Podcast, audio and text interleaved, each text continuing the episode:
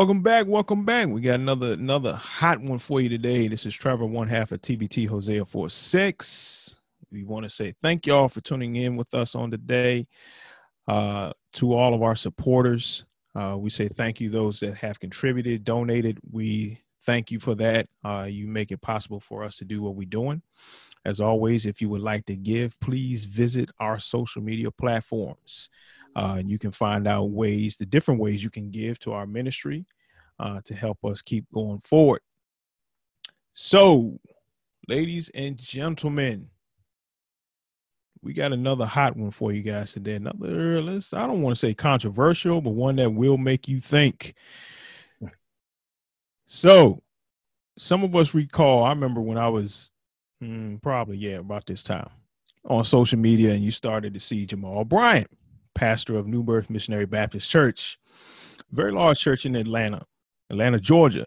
Uh, Jamal Bryant, in an article posted on ChristianPost.com, Jamal Bryant said, Saging is witchcraft and satanic aromatherapy.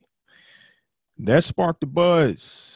That was hot stuff for a minute. I even saw people on my platform, different social media outlets, talking about well they guess they're going to hell because they like the sage. Christian people. Others did not know that saging was wrong. Joining us today for part two of new age in the church my friend and my brother is back. The one and only theologian pastor dr ol buckley. Welcome what's sir. up? what's up brother? I'm glad to be here man. Um, always always a pleasure man to be able to jump back on with you and to talk about things that are important to us as believers. I yes. just want to make sure, in case anybody, I know you and I talk and we kind of joke back and forth, but just in case anybody may be like, "Oh, he's a PhD," not yet. Brother is working on it. so I just, I just want to make that clear for somebody try to, try to uh, contest my uh, integrity in that way. Yeah, but I, I, know what you mean. It's a term yeah. of endearment, brother, and I oh, appreciate yeah. it. Doc, you call Doc. those things that be not as though they were. yeah. Speaking, I'm speaking kidding. it exists. Just, just, just right. Speaking into existence. Speaking, speaking, right. speaking. Yeah. So last week we did talk about that a little bit. We talked, or excuse me, mm-hmm. a couple weeks ago. Let me let me clarify mm-hmm. that last episode of mm-hmm. asking apologies. There we go. Mm-hmm. Got it right.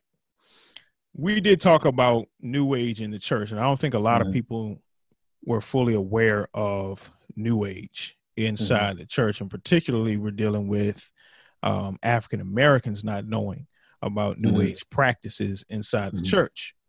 And so we dealt with a little bit on speaking things into existence, um, mm-hmm. how we can take certain scriptures out of context when dealing with that.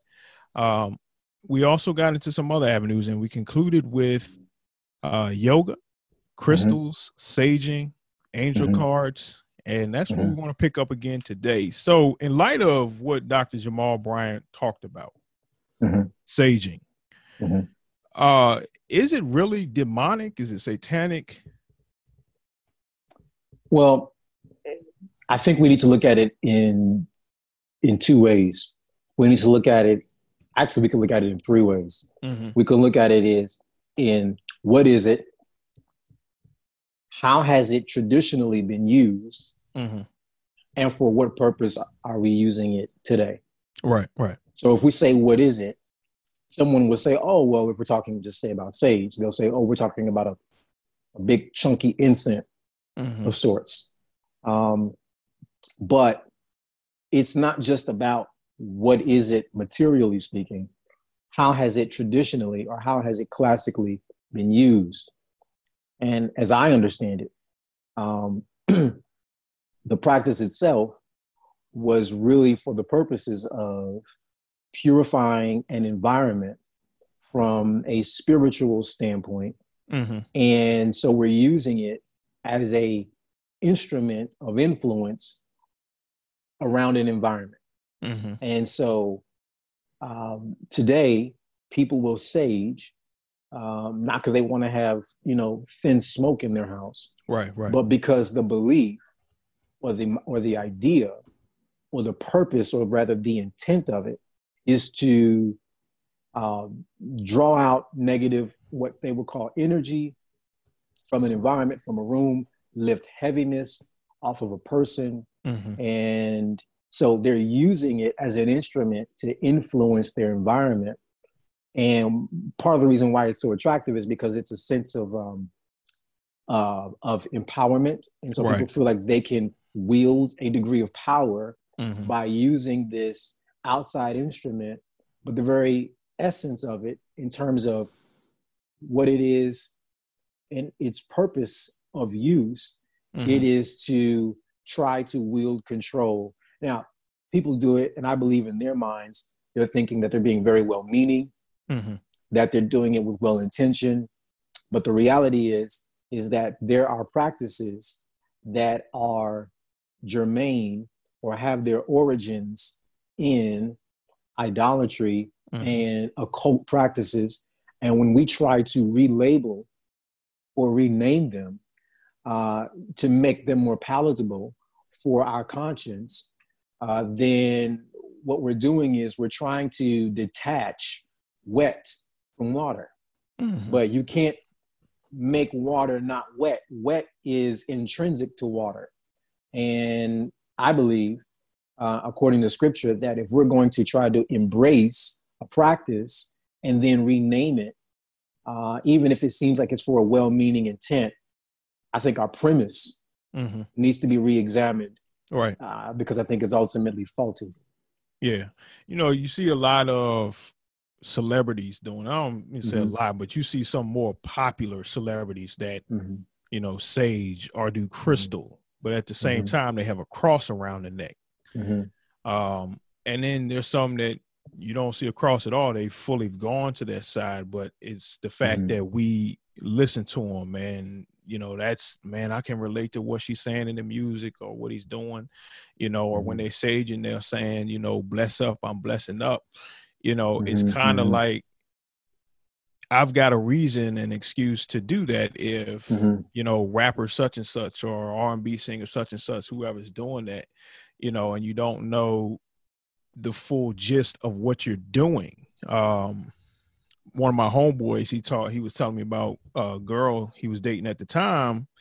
You know, she's in the church, heavy in the church. You know, fact I know church she goes to, but um, you know, she, you know, they met cool, you know, they were hanging, she, you know, he said, you man, you got a great personality. He said, thank you. You know, some couple weeks later, three weeks later, you know, after some dates, mm-hmm. uh, they knowing each other a little bit more personally, um, get used to each other. You know, he's got some things going on with his business, so he mm-hmm. kind of a little hectic, and you know, so she comes over and she's talking about, uh, you know, what's wrong with you? You need to go and sage. You got bad energy, bad vibes. Mm-hmm. And so he asked me about it. I, I was detailing to him about, you know, I'm gonna say this: if you're just burning because it can have some natural stuff, like if you if you had a cookout and you want to keep flies away or bugs away, saging is good for that, you know. Mm-hmm. But if you're doing it and you're chanting and you have a sole purpose of trying to purify an atmosphere of uh unseen realm or supernatural forces, mm-hmm. that's the danger. Mm-hmm. Mm-hmm. That's when you start to invite. But if you're a Christian, the sage have more power than prayer. Has saging mm-hmm. become your faith? You know, are you putting how mm-hmm. you know, I don't think we have really unpacked the spiritual warfare that's involved with one praying, you know, even just your daily life, you know, but but what saging will invite, you know. Um so that's I mean that's just me, but I don't know. I mean, is it can we just use it for natural? I mean, let's just say if you you know like you're at a cookout, is it wrong or should we avoid it completely because the popularity it has gained? So, you know, again, I'm I'm not the guy on Sage, but mm-hmm. I would say this much: when anytime we look at something that is uh, that has its origins or is attributable to uh, false worship, idol worship, mm-hmm. um, uh, connection with um, the evil of the unseen world mm-hmm. uh, in an attempt to try to gain some type of control or in an attempt to try to gain some type of um, carnal desire, even if it seems well meaning, like you know, wanting to change someone's countenance. Mm-hmm. Um, I don't think we have to go to sage to lift a person's countenance. Right. Um, scripture says, "The joy of the Lord is my strength." Yes. If if if if I'm going to to to default um, to try to change a person's or try to lift a person's countenance, say in this case, and I'm going to look for means outside of Scripture, outside of God's holy word, I've already begin to act in a way that is uh, adulterous. Yes. Because because I am leaving the the the the bounty of Scripture. I am leaving the the beauty of God's holy word mm-hmm. to try and find remedy outside of God's holy word. Now, I'm saying this in a very practical sense, but I'm saying this um, with with with with the deepest of conviction. I'm not saying. So, are you saying if a person has a migraine headache that they shouldn't take an Excedrin or they shouldn't take an aspirin? I'm right. not saying that at all. Mm-hmm. What I am saying is that if we are trying to to look to to impact the soul of a person, mm-hmm. you know, a person is heavy or depressed or weighted down. That is something that is occurring within their soul. Mm-hmm. So if we're looking to try to lift the soul of a person, well, scripture makes it clear that we have the lifter of our head, figuratively mm-hmm. speaking, mm-hmm. and the lifter of our countenance is Christ and his word. Yes. So if we're trying to incorporate another means in conjunction with, per se, or apart from, I think we've just moved into a dangerous space. Yeah. Uh, so that at least initially would be my rationale. While I would say no, we should not sage. Yeah, yeah, I and I I totally agree that um you know because of the popularity that it has mm-hmm. gained um mm-hmm. you know and i'm not gonna it's just like i mean hey look you burn incense in your house you know you might cook some mm-hmm. fish or something in your house and you kill that smell off you know mm-hmm. that the inherent problem comes when you start to connect that with some supernatural force or like mm-hmm. you were saying if you're trying to lift somebody's spirits up you know you're trying to you know that's the the issue that's when it becomes a big no no if we're looking at scripture i mean deuteronomy mm-hmm. 18 is pretty clear when it comes to occult practices and i mm-hmm. mean if we look at where sage is very popular where we get saging I think in the West from, don't quote me mm-hmm. on this, but mm-hmm. fact check me, is mostly voodoo and voodoo. Mm-hmm. Or script or I'm sorry, not scripture, but um religion and cultures that that you know have that type of worldview uh and fascination with the supernatural realm mm-hmm. in an aspect that we can control them to some degree by our own you know ability and that ability will be by something physical like saging. Mm-hmm. Um, but you know, I don't. I mean, any other thoughts on that? I would just say this: somebody, because I could imagine someone thinking, "Well, what about um, Scripture talking about our prayers going up as incense before the Lord?" Right. I could imagine somebody saying that, and yeah. that's a that's a that's a legit question. Uh huh. Well, I think we need to understand the difference between um, that which is a metaphor, mm-hmm. Uh, mm-hmm. or or yeah, that which is a metaphor and that which is um, actual.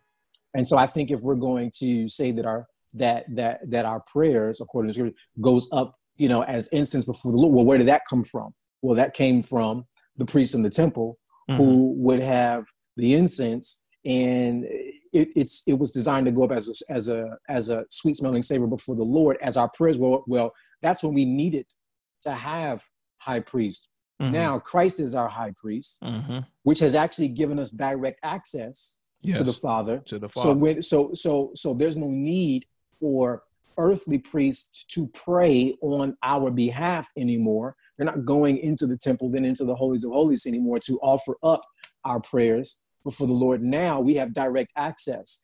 And so, because of what Christ has accomplished, because of what Christ has finished, and him ultimately being our high priest, who is right now interceding on behalf of his church, then we um, we have no need for those practices, even metaphorically speaking, mm-hmm, mm-hmm. or should I say, uh, in a way that's symbolic or emblematic. So what we what the only thing we need do is put our full hope and confidence in the finished work of Christ that we can now approach the throne of grace with confidence. Mm-hmm. So if that is the case, then and and and and and the joy of the Lord is my strength.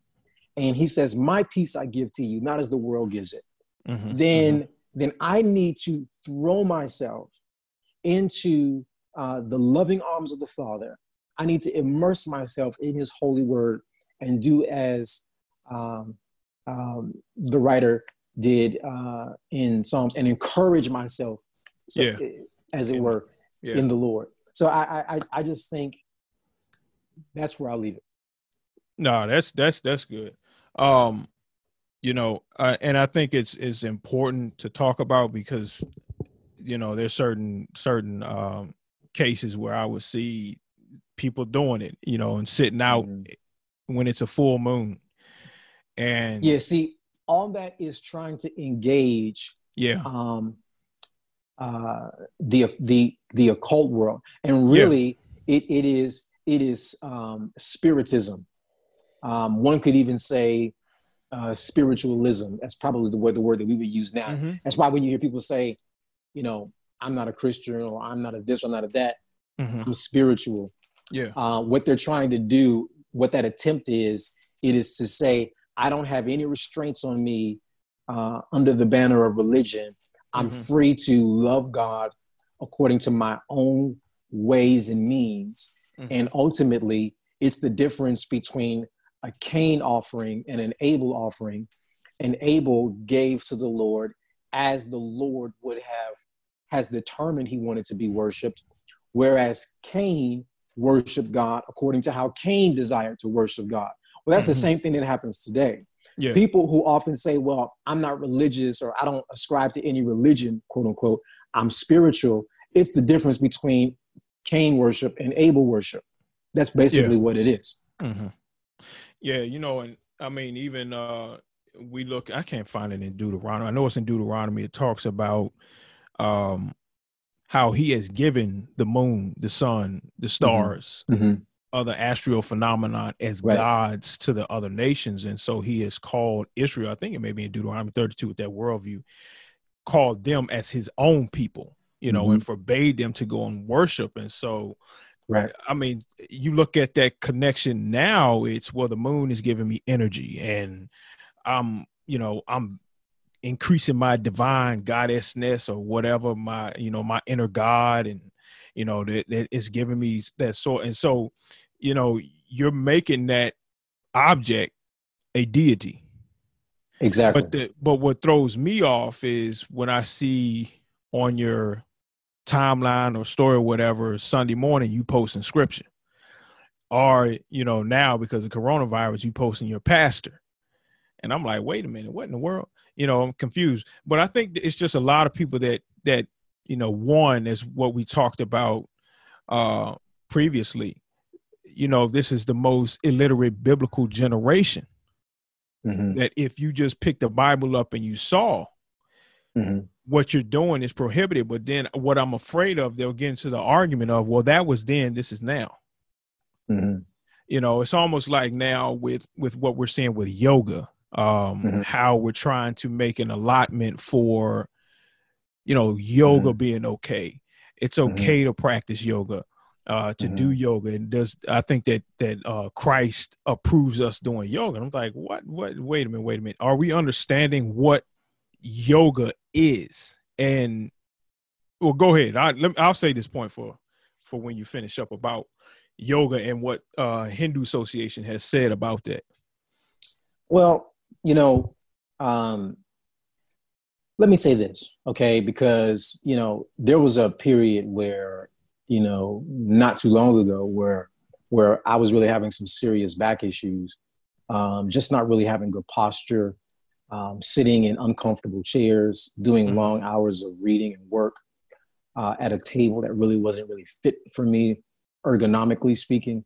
Mm-hmm. And so, you know, over the course of time, and plus, I'm, you know, I'm, I'm not, I'm not a spring chicken anymore, mm-hmm. um, but I, ain't, I'm not, a, I'm not old either.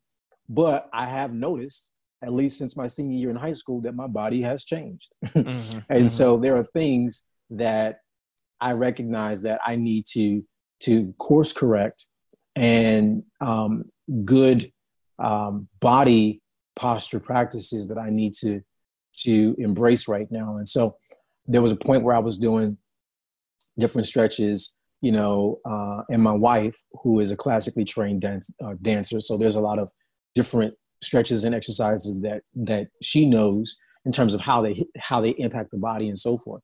Mm-hmm. And so um, there was a period, there was a point where I was doing some yoga um, um, stretches and practices, and it was really having you know a positive physical positive impact on my body, at least from my posture and from how my back felt. So I don't want to make anything that I'm about to say sound like there aren't any um, noticeable or immediate benefits that the physical body can gain from mm-hmm. yoga.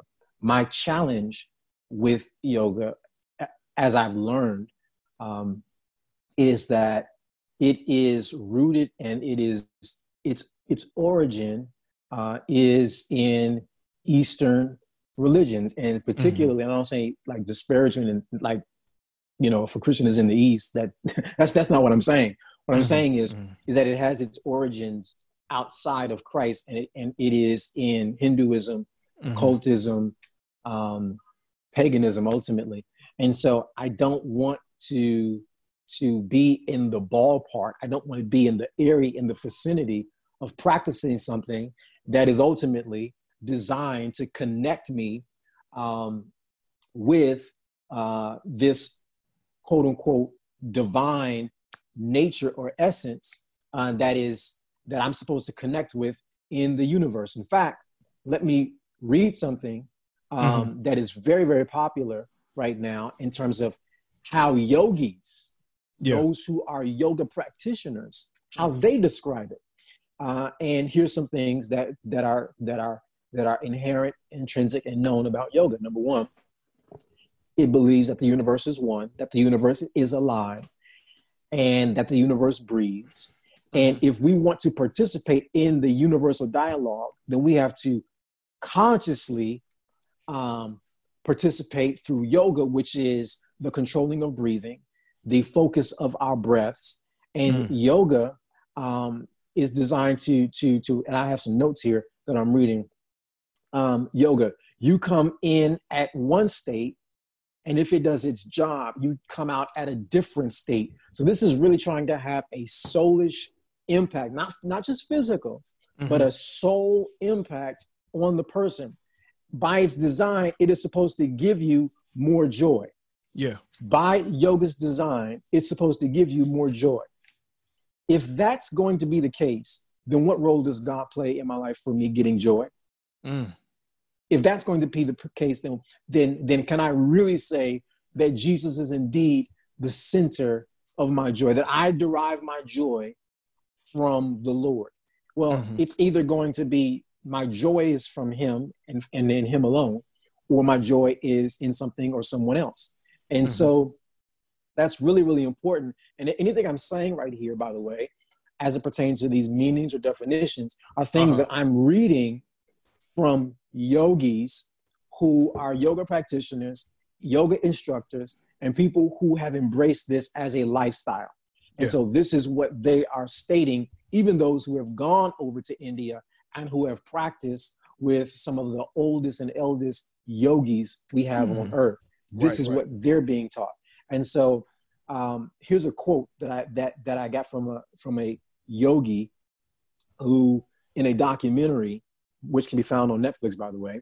Uh, and here's what it says. Not trying to pump them up, but just saying. Um, here's what here's here's here's what he said.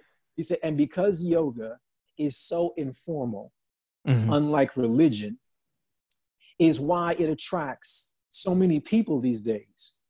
People have seen religious people behave in ways they don't consider religious, end mm. quote.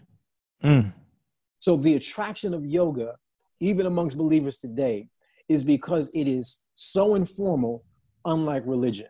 Going back to my earlier statement, people wanting to give Cain like worship which is what man decides he wants to give to God, versus Abel like worship, mm-hmm. which is what God says He requires from man. Yeah, man yeah. is indeed to worship Him. Right. Yeah, I mean, I remember when I was at a community college here mm-hmm. in the RVA, mm-hmm. um, and so you know, liberal arts, classical liberal arts. So I took a lot of religious courses. You know, I knew that's mm-hmm. what I mm-hmm. wanted to go in that field. And so one of the courses I had to go and visit uh faith other than of my own, a religion mm-hmm. other, other than my own. And so mm-hmm. I, we were in a group of four. And uh, so we chose to go to a Hindu temple, mm-hmm. right? Very eh, big, nice, you know, I mean, put a lot of folks put a lot of money into, you know, the temple. You know, of course, you got to take your shoes off. Uh, the men mm-hmm. have their room, women have their room.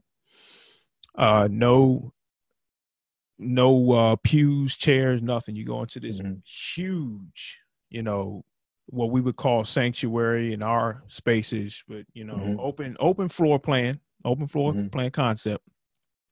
But what you saw, you saw different Hindu gods, mm-hmm. statues, gold and stuff. I mean, they put a lot of mm-hmm. money into this, you know, inside, and so you would see people go up to these different statues mm-hmm. and pray, and some of them were hitting yoga poses. Mm-hmm. And you know, at that time I was heavy into the gym, and so you know, I was seeing that in the gym, and I was like, you know, I, I really wasn't, you know, uh, in Christ at that time. You know, I was just taking it right. just because I have a passion for you know religion. But mm-hmm. you know, I would see it at the gym. I was like, man, that's why I never really got into yoga. I had somebody say, man, let's do yoga. I was like, nah, I still apprehend. I'm like, this ain't my thing. You know, but in the back of my mind, I knew that something was off with yoga. And so I got the kind of aha moment when I went to the Hindu temple. And since then, it's just kind of like when people say, man, let's do yoga. No, uh-uh. Because I know what it's about. You know, and I mean it's it's probably some good physical benefits, but at the same time, mm-hmm. that's it just the the enemy needs a crack. That's it. It's like a mouse. That's all it needs. Mm-hmm. Right. A mouse can fit through a size of a, a hole, can fit through a hole a size of a dime. Right? Mm-hmm. Right. That's all he needs. And next thing you know, you're fully embedded into these mm-hmm. type of practices. You know, mm-hmm. saging could be that dime size hole that will lead to yoga, or yoga can be the dime size. You know, even when you look at uh even yoga in gyms, it's chanting, it's um the it's, little it's uh mantras. Mantras. So there you go yeah. yeah. See, so the thing what, about the thing about all these things, and I'm sorry, I didn't mean to cut you off. No, you good. You good. Go ahead. Everything that you're naming, these are breadcrumbs that the enemy uses yes. to allure us down a path. And mm-hmm. one of the mm-hmm. things that I that I that I I firmly believe this, and I say this quite often. Um, Satan is extremely patient. Yeah.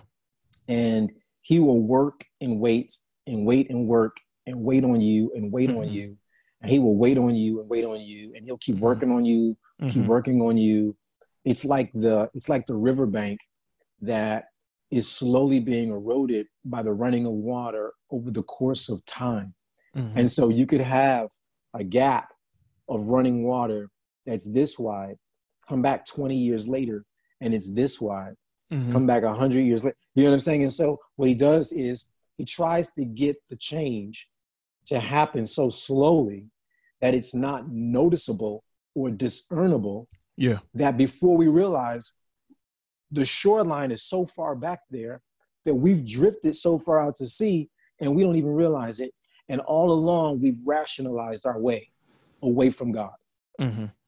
Mm-hmm. yeah and um you know, you start to make, like you're saying, not rationalize, but you're starting to make provisions with the text of provisions for the flesh. Yes, you absolutely. know, you start to, and I mean, for instance, well, you know, it's it's okay. Yoga's okay to do. It's good physical, and then we we really try to demean the spiritual side. But I don't think the Hindu Association of America or wherever else will come out and blatantly say they're upset with people in the West for hijacking our practice because it is interest intrinsically involved with the religious practice of Hinduism. Great point. You know, uh, so therefore you're in, you're one inviting you know, you know, in a, a Christian worldview, demonic forces as what mm-hmm. the text tells us. Mm-hmm. You know, especially Deuteronomy 32 17. I mean, even if we starting to go unpack that from that point, going to Second Temple Judaism, all the way to the New Testament, you're inviting these things in. And what John said in First John, his what I call his dissertation, others call his, his dissertation, you know, mm-hmm. Uh, he talks about how the spirit of the Antichrist was present, and he was writing close two thousand years ago. Yes. So you have and, to look and, at, and is alive and well today. Live and well. And so mm-hmm. even if you want to, you know, take take it from his point, or if you mm-hmm. want to go back further than that into uh Hebrew Bible, mm-hmm. you have to look at how they have studied man. Mm-hmm. Notice how the language has changed. Mm-hmm. Notice how the truth has become demonized. Mm-hmm. How uh, wrong is right now and mm-hmm. it's crept into the church. We're making provisions for occult practices. Mm-hmm. You know, um, I was listening to a few sermons and, and they were talking. I mean, these sermons, um, both, you know, old black Baptist preachers, COGIC preachers, PAW, and they, man, I'm telling you, they were spot on. We, we laughed at it at the time, like early 2000. They said it's coming a time in the church you know and of course we know how conservative traditional black church is and they started mm-hmm. to speak about what's going to happen the turning of the tide and what do we see today is all this stuff is crept into the church and at a point in time they didn't tolerate it mm-hmm. you know we were con- black black traditional african american churches was considered more conservative than what evangelical churches were at a certain point mm-hmm. you know in history and so now we're seeing an influx of that i mean it's starting with uh, let me say this: it started with the in uh, uh the creeping in of, of prosperity gospel. You know, man, um, that that's been the prop. That's been that's been a a um a strain of um of contamination mm-hmm. uh, for a very long time. The yeah. prosperity gospel has been. Oh yeah, um, and you look at the inception of where that started. Mm-hmm. You know, and who it started from? You had it from, if I'm not mistaken, some Europeans that were saturated in the uh theoph- the if I'm pronouncing it right, theosophy, which Helen Blavatsky. Yes. You mm-hmm. know, um, and so you want starting to unpack Helen Blavatsky. What was she about? What is the Society of Theosophy? Theosophany. I think I'm pronouncing. Hope yeah, pronouncing so, right. So all of it, I, I, know what you're saying though, and I, and I, and I know who you're speaking of. So mm-hmm. all of it can be found really um, much of its origin can really be found in Gnosticism. Yeah, and that's a that's becoming more of a buzzword today, increasingly. Yeah. Um, but it's but it's but it's the truth anyhow. And so this whole idea that the spirit is divine mm-hmm. and that anything material, flesh, uh, is inherently evil. Mm-hmm. So it's man's attempt to always try to associate with the spirit and distance himself from the natural or from the material. Mm-hmm. Uh, and so when we look at these, these are none of this is new.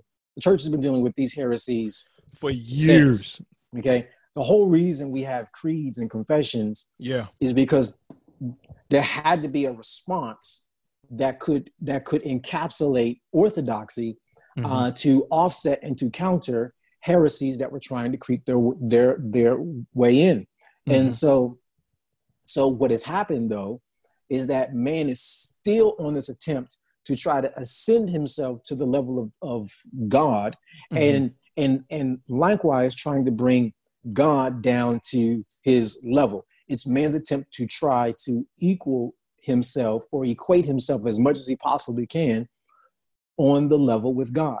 Now we know that we have communicable attributes with God. We have the ability to think, to communicate, so we can reason and and and we can have relationship and fellowship with God. But for all of the communicable attributes or the shared attributes that we have with God, mm-hmm. there are many more incommunicable attributes um, that God has um, that obviously we don't have that we don't share with him. One of them being, we kind of talked about this in the earlier episode, mm-hmm. which is found in Romans 4 17. Mm-hmm. Mm-hmm. And so it's amazing to me because this this whole approach, this lens by which we even engage scripture, uh, comes from this attempt for man to elevate himself to the divine and to try to uh, likewise bring God down to his level. So if we look at Romans 4, let's start at verse 16. Mm-hmm. So let's make sure we're actually grasping the context here.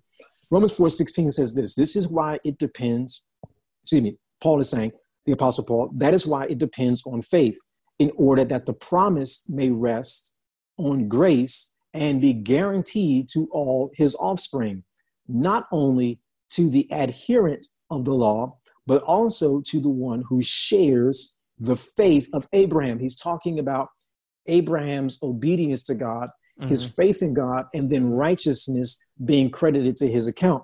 Yes. And so what he says here uh, is in verse 17, as it is written, I have made you, this is the Lord speaking to Abraham, mm-hmm. I have made you the father of many nations in the presence of the God whom he believed, who, talking about this God, mm-hmm. who gives life to the dead. So God does this, mm-hmm. gives life to the dead, and calls into existence the things that do not exist. Yeah. In hope, he believed against hope that he should become the father of many nations, as he has, as he had been told so that all your offspring, so shall, excuse me, your offspring be. The Lord is communicating, He is prophesying to Abraham, I am going to increase you. Yeah. And through you, the families of the earth shall be blessed. The Lord has his elect, he knows who he's calling, and he is prophesying to Abraham, I am going to draw out from your faith many, many, many sons. Mm. And so, and so, uh, um, this this faith that Abraham exhibited, um, the Lord has credited as righteousness to his account because Jesus had not gone to Calvary and atoned for our sins once and for all here, but rather the Lord is saying, I'm going to call those things that are not, mm-hmm. that do not exist, mm-hmm as though they do. Yeah. Who has the ability to do that? That is a unique mm-hmm. and distinctive attribute that God and God alone possesses, not man. Right. Creatio ex nihilo. Exactly. Right? Creating out of nothing. And we see that in Genesis. Calling right. something out of nothing. Out of that nothing. Would, that would include um a, that would include Sarah's womb that was barren. Yes. He drew out the promise. Mm-hmm. That would include uh, Mary's womb, mm-hmm. who had not known a man. Mm-hmm. The Lord did these things. Right. That includes the earth, mm-hmm. the sun, mm-hmm. all of those things that did not exist prior. The Lord spoke those things into existence. And that is the power that He alone has. But man is going to say, oh, well, I've been made in His likeness, I've been made in His image. So all I have to do is speak the no. word. Well, no. no, that's not what He's saying. right. Right. He's not, you know. Um, I'll, I'll stop there because I don't want to. I can unpack no, that for for for another hour. But go ahead. No, you're good. I think it does deserve some more unpacking. Let me say this: two things you said that's of importance. Um, the first one, which you were talking about, is uh, doctrine. The importance of creedal confessions, doctrine. Mm-hmm, mm-hmm. Um, Erwin Lutzer, um, I think he's a the, uh, theolo- uh, his, historian of theology, church history. Mm-hmm. Um, he has a book called Doctrines That Divide. And mm-hmm. he puts this disclaimer in the in right opening pages of the book and talking about why is it important for us to be reading on ancient church doctrine. Mm-hmm. And he says this a lot of stuff that has been stamped out prior to uh Nicene 325 AD, mm-hmm. Council mm-hmm. of Nicaea 325 mm-hmm. AD, or the mm-hmm. Council of Arles in 314, 315, I think it's mm-hmm. 314 AD, mm-hmm. has crept back into the church. Absolutely. And we don't know it. Because we don't know it, it's been able to creep back into the church. Right. You know, we, you know, and and so um, that's the importance of one. I mean, I know some people are not really fascinated with understanding doctrine. Um, well, because the word doctrine has become has been stigmatized as something bad and negative, mm-hmm. and and what has happened is the word love has been hijacked, and so we go around saying speak the truth in love, mm-hmm. but what has actually ended up, ended up happening is we're not speaking the truth at all. Mm-hmm because we're trying to only speak what we think is love. Right. You know, um, so so you, so, it, so, you can't be a pastor who warns your church, mm-hmm. otherwise you're negative. Yeah, yeah. You lose speaking what, engagements. Yep, but but what but what that really means, and I have seen this too often. What that really means is that you know when people say, you know what, don't warn me, um, it's because you're going to end up confronting something they enjoy. Yeah, yeah, yeah. That's that's or something true. that they bought into that they're going to have to separate from. Yeah, and that's challenging. That's what a lot of this new age stuff, you know, that is crept into the church unknowingly. One, because we're not reading our Bibles. Mm-hmm. Two, we are not understanding church doctrine and dogma, mm-hmm. Mm-hmm. right? I know sometimes it can get a little bit boring or tedious, but you need to understand uh, why you believe what you believe and uh, mm-hmm. what, how you can unpack that. You know, if something's rubbing you the wrong way, you know, see if you can pull up on a website, you know, your uh-huh. church's doctrine and look at the scriptures they pull and how they use them. that, that is bring, so. That is so. That is so good that you're saying that. Go ahead. Yeah, and that brings me to the other point that you made uh, when you read from Romans chapter four. You backed up and say, "Well, let's get context." Mm-hmm. You need context with scripture. You just can't pull stuff out because that's how you get into manipulation. We'll see right here where it says that I can speak this thing into existence, or I can I can come over here and I got the power of life and death in my tongue. Well, let's let's get context and let's understand what the text is talking because what you're doing is what mm-hmm. the occultists do. So they can, pick can we, and can, choose. Can go we ahead. look at some of those scriptures? Yeah, um, go ahead. Last episode, you were talking about um, Proverbs. Um, mm-hmm. Um, I think it was the scripture that says, um, "Is it eighteen twenty one? I think that's what you were saying. Yeah. Okay. So I'm turning there now, um, and I'll just share this with real quick. And I, I hope we're good on time here. But here's here's what it says.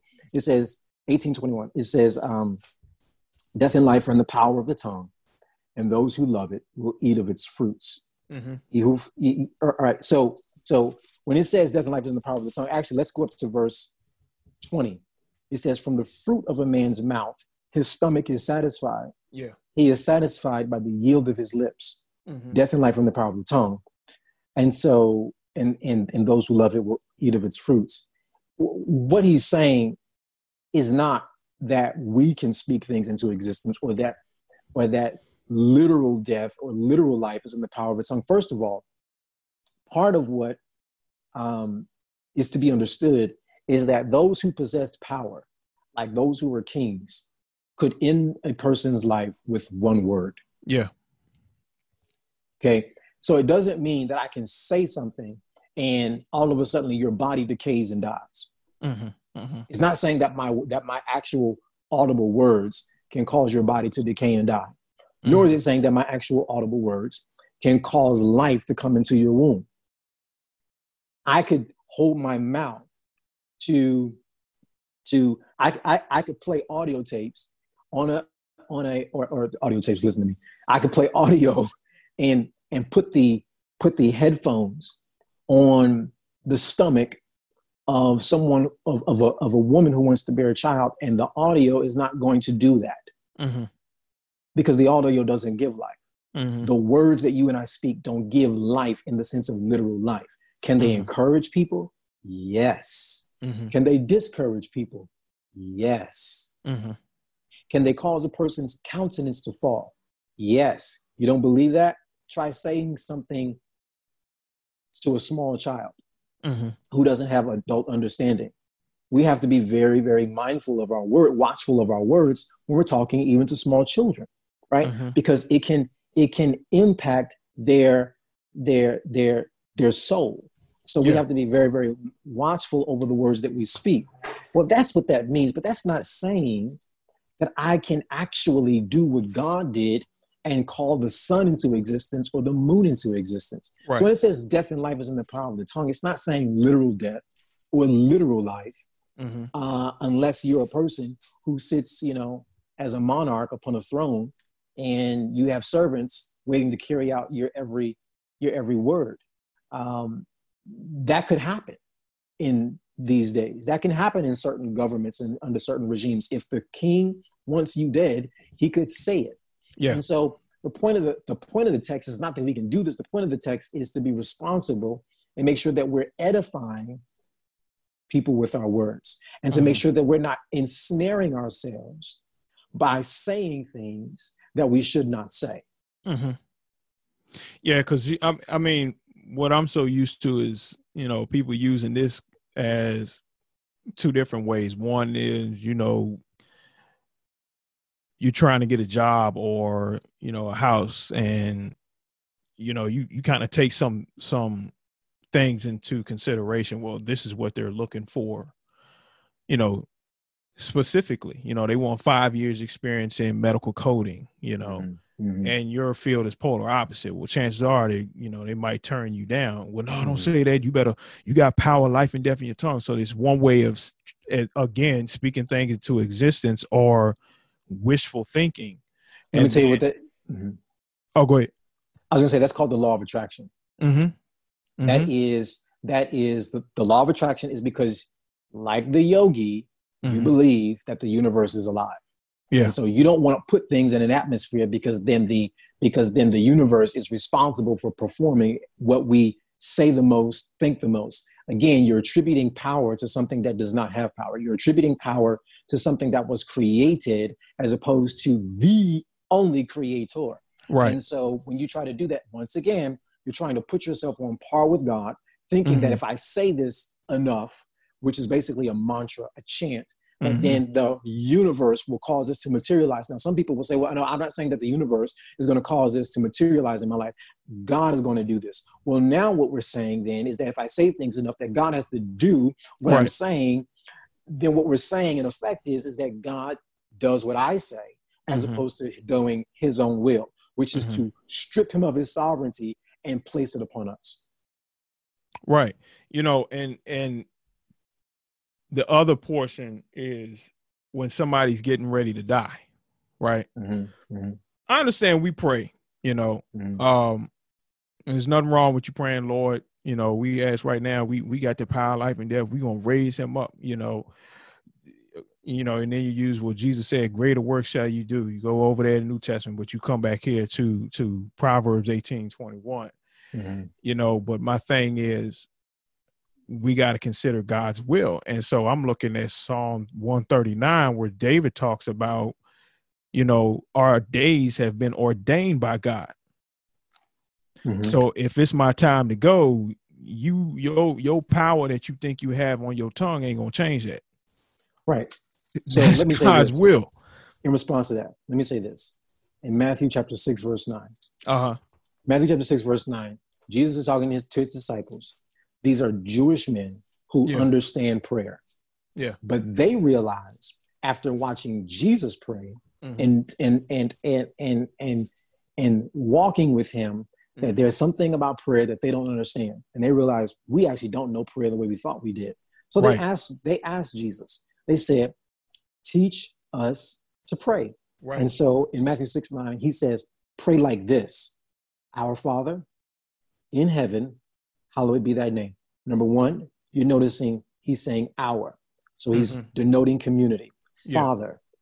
which is to speak of the sovereign God, creator of heaven and earth, of all things. And mm-hmm. then he denotes his position. He says, He's in heaven. And yeah. he says, Hallowed be thy name. How sacred, how holy is your name. Verse 10 your kingdom come, your will, your will Highlight be that. done. Mm-hmm. Your will be done, not our will be done. Your will be done. Well, then the person who's reading this who doesn't understand is going to say, Well, yeah, I already know the will of God. Mm-hmm. Well, then I would say, then, okay, if you know the will of God, let's go to the book of James, mm-hmm. where we're supposed to not say one thing definitively or the other thing definitively, but we're supposed to pray and say, if the Lord wills. Yeah. Yeah. See, this assumption that we know God's will is what people try to use to think that they can impose onto the text something that the text doesn't say. But let's keep reading in um, verse 10. It says, Your kingdom come, your will be done on earth as it is in heaven. And I say, See, see, the will of God that is in heaven, the kingdom that is in heaven is supposed to happen just like it is in heaven. It's a, it, it is supposed to be the same thing on earth. Mm-hmm. This text is not saying that um, we want the kingdom of God as it is in heaven to be the same happenings and circumstances on earth, although that would be nice. But mm-hmm. if that were the case, then everybody who's married is basically saying, I don't want to be married to my spouse anymore.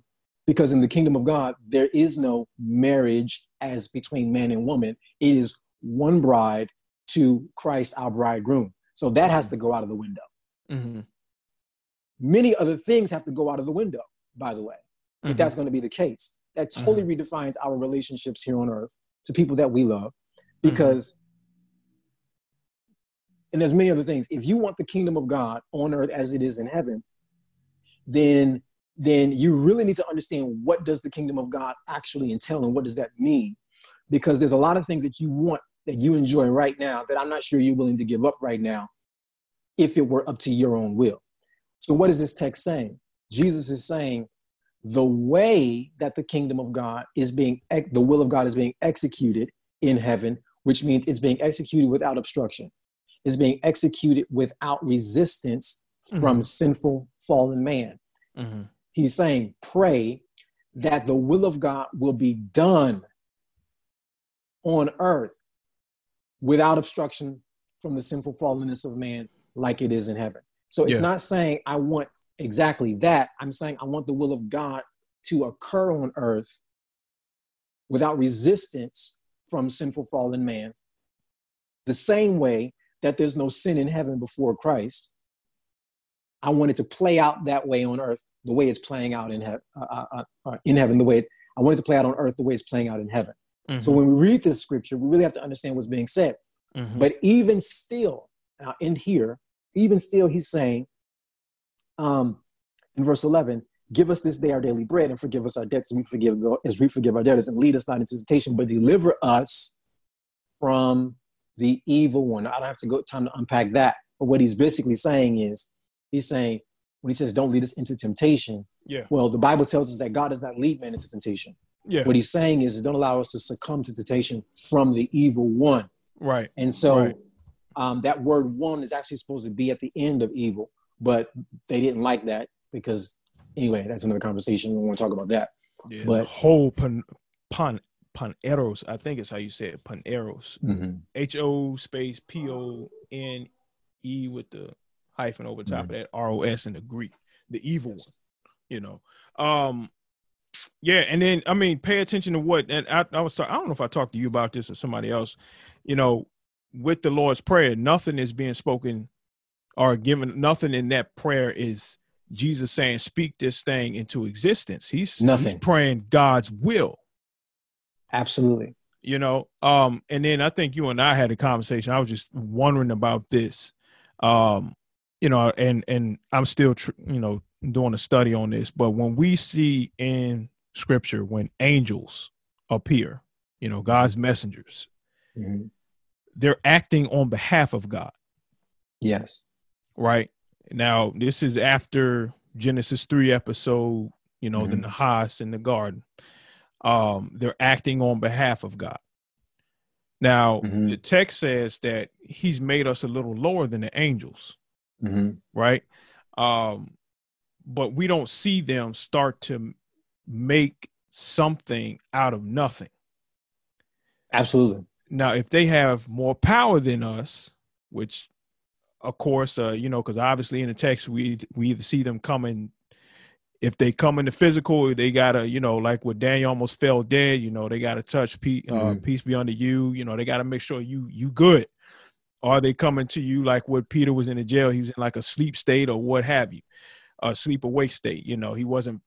He was kind of out of it, so to speak. But um, anywho, they don't ever speak anything into existence. So my, that's my whole thing is where are we getting this stuff from? You know and it's just it's just being passed on to generation and nobody's stopping and saying hey wait a minute we got to look at this because when i read the bible where am i getting that from? You know? I'll just answer that in, in a in a as concise as i possibly can. Mm. it'll be loaded but it'll be concise prayerfully. Um it's because we don't know who we are. Yeah. And we don't really understand really who god is mm-hmm. we actually think that we are more like God than we actually are. Mm-hmm. So we're so everything we see God do, we think that that that that we're supposed to try and do everything that we saw Jesus do. Mm-hmm. And the problem with that is that we don't understand that Jesus um, is not us, even though he came in flesh as us. Right. And so when he was on the boat and he calmed the winds and the seas, one of the things that they said was, What manner of man, man. is this that even the winds, the waves, and the seas obey him? Right. It's interesting that they added the word seas because it was believed uh, in Jewish culture at that time that the seas were their own. There were these. There was these. There was this idea that the seas had their own. Um, that they had their own um, uh, uh, beingness in that they had a consciousness and there was gods of these seas as, as i understand it. Mm-hmm. uh, you can fact check me on that. I may be wrong but it's something to that effect. So when they said what manner of man is this that even the winds the waves and the seas obey him? they were noticing that his authority was unlike any authority that man as they understood man was supposed to have. But we of course we understand that jesus was absolutely man and absolutely God. Mm-hmm. And so part of the problem is is that we think that and it's been taught this way and and and I, and I don't mean to be harsh on anybody. I used to say this, I used to think this way. I used to espouse this thinking, but as I studied the scriptures more deeply and the Lord really helped me understand, I realized that this is not true and that is uh, this idea that I'm a spirit and I've always existed. I'm just inhabiting a body. And mm-hmm. so you hear people say things like, you are a spirit, you have a soul, and you live in a body. I used to say that.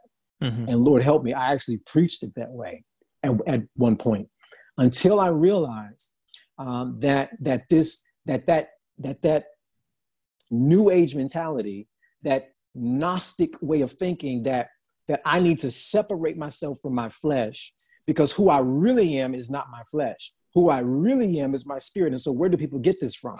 One of the places that people get this from is from Jeremiah chapter 1, verse 5, mm-hmm. which is we know that says, Before I formed you in the womb, I knew you. I knew you. And before you were born, I consecrated you and appointed you to be a prophet unto the nations. So mm-hmm. we say, See, I've always been here. And so people embrace this pre existence um, uh, of man in terms of man being a spirit. But yeah. when the Lord says, Before I formed you in the womb, I knew you, the new is speaking to the foreordaining it is speaking to, as, as we see in Romans chapter 8, it is speaking to God saying, I already knew what my plan was for you. I knew what my intentions were for you. Yeah. Not saying that you and I had a relationship and I sent you down into human flesh. Yeah. That's not what is being said here in its proper context of Jeremiah 1 and 5.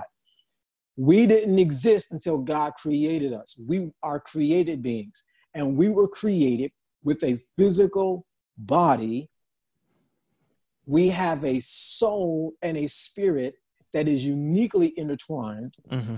And so I'm not getting into the dichotomy of man or man being a tripart being. That's not the part that I'm really dealing with right here. The point I'm trying to say is, is that we didn't exist before God created us. We do not have eternality going backwards. Mm-hmm. We will live eternally one place or another going forward. Mm-hmm. So so this scripture, Jeremiah 1 and 5, has to be read in context with Romans chapter 8, verse 28. Mm-hmm, mm-hmm. So, so the foreordaining those whom he foreknew, he also predestined. Yeah. So the foreknowing, which means I already knew you, knew everything about you. This is why nothing you and I do surprises God. Nothing that happens to you and I surprises God. So what he's saying here, it's not saying that you existed. You're just this spirit that was hovering around until your birthday. Mm-hmm. That's not what's being said here. It's saying I already knew the course of your life. Yeah, yeah. Once yeah. you were to come into being. And we can look at Genesis when the Lord created man. Yeah. All of that is who we are. So even if we look at John chapter 1, verse 14, where it says, and the word became flesh. Became. It's saying, it's saying that Christ became just as we are. He became flesh. It didn't say he became a spirit who inhabited flesh. It says he became flesh. The word became flesh. So what does it mean to become flesh? Well, we understand in the book of Hebrews that we have not a high priest who mm-hmm. who who cannot be touched with the here it is feelings of our yeah. infirmities. Right. He was tempted in every way as we are, but was yet without sin. Well, how are mm-hmm. we tempted? We're tempted through our flesh, mm-hmm. through our soulish carnal desires. And mm-hmm. so when we understand all of that, then we know that man is just as much flesh as he is so. And we know this to be true of no other reason, and I'll end here. When Christ returned, what's being resurrected is not our soul. Mm-hmm. Our spirits are not being resurrected. What's being mm-hmm. resurrected? It's the body, flesh. Right. So mm-hmm. away with this idea that we're spirits and that's who we really are. Mm-hmm. And our flesh has nothing to do with who we actually are. No, you are your flesh too, just like you're your spirit. You know, that was a that was an old um idea floating around during second, third, fourth century mm-hmm. um, of the pre-existence of the soul. Mm-hmm. You know, um, and but the, again, they got stamped out. I forgot what church fathers were holding to that idea. I don't. I don't want to say it was Athanasius, but anywho, that idea was floating around, but it got stamped out. Exactly. However, it's still around and that's mm-hmm. the importance of like it's just saying, repackaged. Yeah, it is a whole. It's a um, you know, like that Christmas gift you didn't want. Mm-hmm. And so you regifted, you regifted that Joker. You know, putting right. in some shiny right. paper, maybe a nice new bag. You know, some, right. Making it look real nice. Oh man, you gonna love this gift. You know, try to press the SKU tag back on it. Yeah, you know, they mm-hmm. open that Jones surprise. It's a fruit cake. You know, it's a different. Oh man, you ain't had this type yet. You know, it's a right. different one. Same. You know, but anywho, um, so let, us in in conclusion, let's say, uh, you know, you have a member, or mm. you know, you know somebody, you know, you keeping in close contact, a friend or somebody, and they was like, man, uh, Pastor Buckley, I didn't know this stuff, man. I've been, I've been, you know, saging, doing yoga you know, I've been, you know, speaking stuff out in prayer. Manifesting. You know, manifesting. manifesting the, yeah, the, the desires I want. Yeah, let me oh man, I wish I would have said something about that. But it was it, you know, that's but that's very manifesting is very popular on mm-hmm. social media. That's all I said, man. You can manifest your dreams and your visions and then slap the name of Jesus on there. But anywho, mm-hmm you know, and then that stuff backfired on some some folks. Mm-hmm. We ain't mm-hmm. gonna go there, but uh, I wouldn't trust myself exactly manifest anything, nothing, because I don't know everything about many things, and mm-hmm. so I wouldn't I wouldn't want that kind of I wouldn't want that. I wouldn't trust me, you, or anybody else that's not God with that kind of power. Right. You know, and we'll do that out out of selfish gain, out of mm-hmm. taking that as using that as vengeance, as ha ha, mm-hmm. look, I got the last laugh, instead of letting God work that thing out, mm-hmm. and and and hopefully bringing salvation to your enemies. Right. Mm-hmm. Mm-hmm. Um. But let me let me also say this too about. Let's say let me before I ask before we get back to that question. Um let's say you did pray and somebody was healed, right? Uh-huh. A miracle was worked. Right. We need to look at the purpose for why that miracle happened mm-hmm. was mm-hmm. God still revealing himself mm-hmm. in the affairs of man. Yes. Right? Yes. Yes. Absolutely. You know, that's the point that I wanted to make. I mentioned interjected that interject that earlier. Um, but let's say that um and just just so I can make it mm-hmm extremely clear. God still performs miracles today. Yes, he God does. still shows himself strong and manifests his will in ways by which we can't explain other than to say God did it. But I want to emphasize it's God who is doing it according to his own will. Yeah. It is not his God will. doing it. It is not God doing it because we begged long enough. Yeah. You know, and um I like what Craig Keener said. Um, you know, and that's another get his book, his two volumes set on miracles. Mm-hmm. Phenomenal, phenomenal. He said this. You know, let's suppose somebody, you know, you get a call from the doctor. Hey, look, y'all got to call the family in. You know, mm-hmm. grandma, granddad not gonna make it, or somebody ain't gonna make it. You know, and this mm-hmm. person begging to stay here a prayer that we should pray. It may be a hard prayer. This may be hard for some people right here. Is yeah. just pray, Lord, if it's your will for them to know you a little bit longer on this side of Jordan, in the physical, in the material mm-hmm. realm, mm-hmm. keep them here. Mm-hmm. If not, your will be done. Plain and simple. You know, now that's a hard, harsh. I wouldn't say harsh, but that may be a hard prayer for some people because I mean, you get mm-hmm. done and that day, man, you might have some looks like, man, how what in the world, you know? And somebody may come up behind you like, oh, we're gonna we're gonna speak this thing. You are healed. You gonna rise up, but it just may be in God's will, right? Mm-hmm. Decree and declare, which we mm-hmm. don't have power to do. But anywho, uh, it's another conversation. you know, that's the that's the whole purpose of praying God's will. I don't see how we in prayer call out and speak out all of this stuff and then conclude, well, God, your will be done? You know, I think we can, and I say this, you know, um, as a, you know, speaking as a pastor, it's really important that we're very tender to people's moments, mm-hmm. to mm-hmm. people's uh, circumstances. We want to make sure that we're tender as it pertains to people, um, even where their maturity is. Uh, we don't want to jerk the wheel of the car so fast mm-hmm. to save someone that we cause whiplash in the process. Yeah, there does re- there, there does need to be uh, wisdom, discernment, discretion, uh, patience, temperance, long suffering with uh, with the people that that we that we're called to pastor. And so I say that to say, the Lord doesn't jerk us uh, and and and and uh, jolt us. I mean, in some cases, someone could say he does, but mm-hmm. but but he he knows how much we can bear and what we can right. what we can take in the moment, right? Without without destroying us utterly.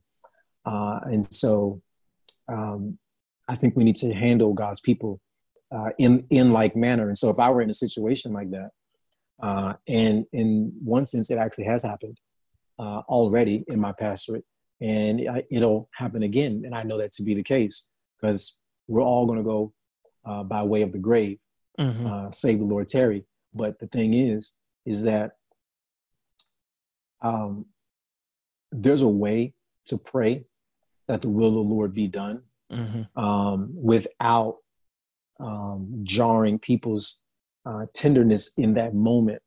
Uh, and I think we pray what we desire of God. Lord, we are desiring that you touch this person.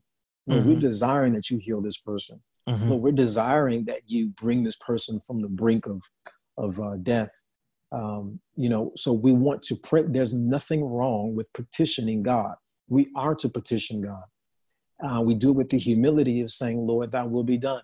Yeah, um, yeah. What we don't want to do, though, in either case, is assume that it is the Lord's will automatically mm-hmm. to heal them right now in this moment, nor right. do we want to assume that it's not the Lord's will to mm-hmm. heal them right now in this moment. So we need to find a way in our language um, to to not stray from the truth mm-hmm. in the interest of trying to accommodate or appease any of our lack of understanding, because we all are lacking understanding as to pertaining what is God and how is God going to move in this sick person's life. None of us know how God is ultimately going to do it. That's yeah. why our prayer needs to be one of humility above all. Yeah, let me say this too. And um, while we praying that, you know, um, pray for the family. There's some there's some folks that have walked away from the faith because God didn't heal according to how they were praying. Uh, or how they were taught to pray how they were taught to pray, you know, mm-hmm. or or even their understanding of how God works. Mm-hmm. Um, you know, and so I'm praying on the back end, Lord, uh, keep that family, save that family. You know, this it might have been somebody young, and all of a sudden they found out they had cancer. I remember, man, my um my wife's grandmother, um, her maternal grandmother, she kept having acid reflux, bad acid mm. reflux. Mm. The doctor would give her medicine. Uh, so finally, she got real sick, and one of her daughters took her to the doctors, or matter of fact, took her to the hospital, ran some tests, said you got to go to the hospital. They did X-ray, CAT scan, all that. Man found mm. out she was uh, stage four stomach cancer. I never forget, man. Um, and so that's that's running through your mind. You kind of taking these, you know, known medical facts, and then you sure. kind of like, okay, God, you at the mm-hmm. intersection of, you know, practicality and faith, and you got to make sure that doesn't kaboom, you know, an explosion. And so I'm praying on the back end for some family members that look right. at, at these instances where these are Christians you know they held firm to god their whole life uh, been, uh-huh. been in the faith a long time and so they're looking at well why didn't god heal where's why didn't god come through for my mom my dad my grandma my brother man why you know uh, which is ultimately we got to deduce that to the problem of evil pain and suffering right mm-hmm. uh, with god so that's a whole another episode in of itself but I, i'll be praying on the back end for that part that god keep that family from walking away Right. Um, I said before in another episode with God and COVID that there's no protocol to how we're supposed to die. You know, mm-hmm. Mm-hmm. it's just when mm-hmm. God God says, "All right, it's time to come home." You know, hey, listen, man, I'm I'm glad God, thank you, you know, for bringing me home to you. If we if we really unpack what that means as far as going to be with Him, but let me let me get back to the question: If you had a young person or just somebody in your church or somebody you know that came up and said, you know, Pastor Buckley, I've been doing, you know, uh, some new age practices, and you know, I just feel I don't. I, I'm I'm torn between, you know, it's working for me, and mm-hmm. I feel like I need to stop doing it. How would how would you counsel that person or talk to that person uh, for some pastors that may be listening, or for some people that may be listening and practicing? Mm-hmm. Um, you know, what would be your advice? Uh, if someone came to me and that was the conversation, the way you just articulated it, I would tell them stop immediately. Mm-hmm. Mm-hmm. And I would tell them because we live in an age where people really want rationale for things. Well, why? Why? Why? And, and, and I and I and I get that. I would articulate to them why they should stop those practices immediately. Uh, I would tell them that just because something works doesn't mean that God is behind it, or, does, right. or doesn't mean that God is approving mm-hmm. of it. Mm-hmm. And so, I would I would call into question what is our what is our chief duty in life. Mm-hmm. Um, once we know what our chief duty in life is, Ecclesiastes tells us this: um, the whole duty of man. Um, and so, um, the Westminster Confession puts it in a very, very concise and profound way. Uh, the chief and the whole duty of man is to is to love God and enjoy Him forever. Mm-hmm. Um, to love Him means to obey Him. If you love me, then you'll keep my commandments. So when He tells us not to not to participate in that which is uh, attributable and associated with with false idol worship, then it doesn't. The, the question is not does it work. The question is is this God's desire for my life? Mm-hmm. If it's not God's desire for my life, regardless of whether it works or not, I must abandon it immediately. Mm. So I would I would I would raise questions around what is um, what is our life to be like as Christians, as faithful Bible believing people. Mm-hmm. Um, if the Bible is not going to be the chief and final authority for our lives uh, in terms of how we live and interact, and conduct ourselves and think even, then we need to question who's our God. Because obviously we got some syncretism going on here. Yeah. Um, and if I would add to your um your synopsis there, because that was extremely brilliant. I, I may I may have been a little trepidation about man, you need to cut that out now, but it's needed. That is very much needed. I think it's it with pastors today need to be tap into that hard firmality of being a dad, of being a father. And that's one thing it's taught me about sticking to my guns is having, you know, although they're still babies, but my the oldest one is still she's coming to the understanding of you know, no, and she's trying to play my wife and I, you know, mommy says no, I'm running daddy. Daddy says no, I'm running mommy. Mm-hmm. But sticking to the guns.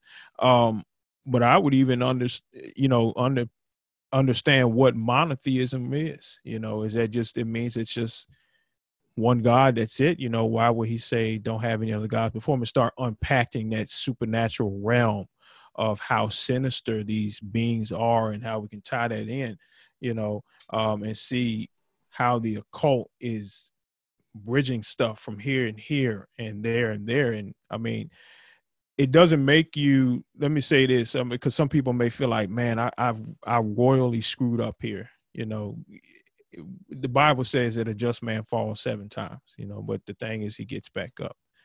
Um, you know, so I'm not going to beat you up and and and say that you you're done you can't be saved god doesn't want no not at all you know you so you know there's still time for you to just say god I made a mistake forgive me i had no idea because this stuff is so popular i would just simply say to that person especially if they were in our church and they were a believer who just didn't they just didn't know mm-hmm. i would just say to them uh, first john 1 and 9 yeah. If we confess our sins, he is faithful and just to forgive us our Forgive. sins to cleanse us from all unrighteousness. If we say we have not sinned, we make him a liar and his word or his truth is not in us. Mm. There is enough mercy available mm-hmm. from the precious blood of Christ that for wherever you and I fall short, now or going forward, here is what we have, what we can stand assured on. First John 1 and 9. We confess it we turn from, and I, and I, I mean with godly sorrow, with godly repentance, we turn from it. He is more than faithful to do two things to forgive us mm-hmm. and to cleanse us from any and all unrighteousness. What a beautiful promise we have in Christ. Amen. Amen. All right. Before we head out, any material sources? Obviously, start with that scripture. Start with that Bible. but any uh, any additional sources you would recommend? Yeah. Um, there's one book um, that I would encourage, and I'll just I'll, I'll just give one one resource that has really been concise, centralized location for understanding the different kinds of heresies and how they have traditionally tried to tried to infuse their way into the church. It's a book called um, it's called a no it's it's it, it's a Know the series. It's a series Know the, and one of the uh, one of the units is called Know the Heretics and I think mm-hmm. it's by Jason Holcomb or Jay Holcomb. Mm-hmm. I, I, sh- I, shouldn't have said that before I got his name right. Let me tell you the name because um, I have the book, but it's over on the other bookshelf. Um, and this book has been, yeah, Justin Holcomb, excuse me. This book has been a blessing to my life. Uh, in fact, I think it needs to be in church bookstores. I think mm-hmm. church, I think pastors need, need need to teach from it today yeah. and give it out to their to to their um, parishioners. I also think it'd be great to walk youth youth groups and college ministries through this same book. I think any Christian who, uh, in a day like today, where we all need to be vigilant and on guard uh, from error, uh, Know the Heretics, uh, book by Justin Holcomb, is a wonderful resource. It's small, it's compact. You can literally put it in your pocket. Mm-hmm. Yeah, that's that's cool, and that's I'm glad you said that. Um, you know, especially concerning youth ministry today college outreach ministry because you know if you're involved in that be prepared for some tough questions. Uh but anywho um buckley man this has been a wonderful two-part series on dealing with new age in the in the church particularly within the african american context. Um we definitely got to get you back to talk about some some other things. Um so stay tuned for that. Uh we're gonna work those iron that iron that sheet out a little bit. Um, but um, yeah, we appreciate y'all. Thank y'all. Remember, if you want to be a blessing to this ministry, head over to our social media. Uh, you can check us out on IG at TBT Hosea 46. Facebook, you can check us out at Truth Be Told Hosea 46 podcast. We love you. We thank you for tuning in and catch us on our next episode. All right. Peace.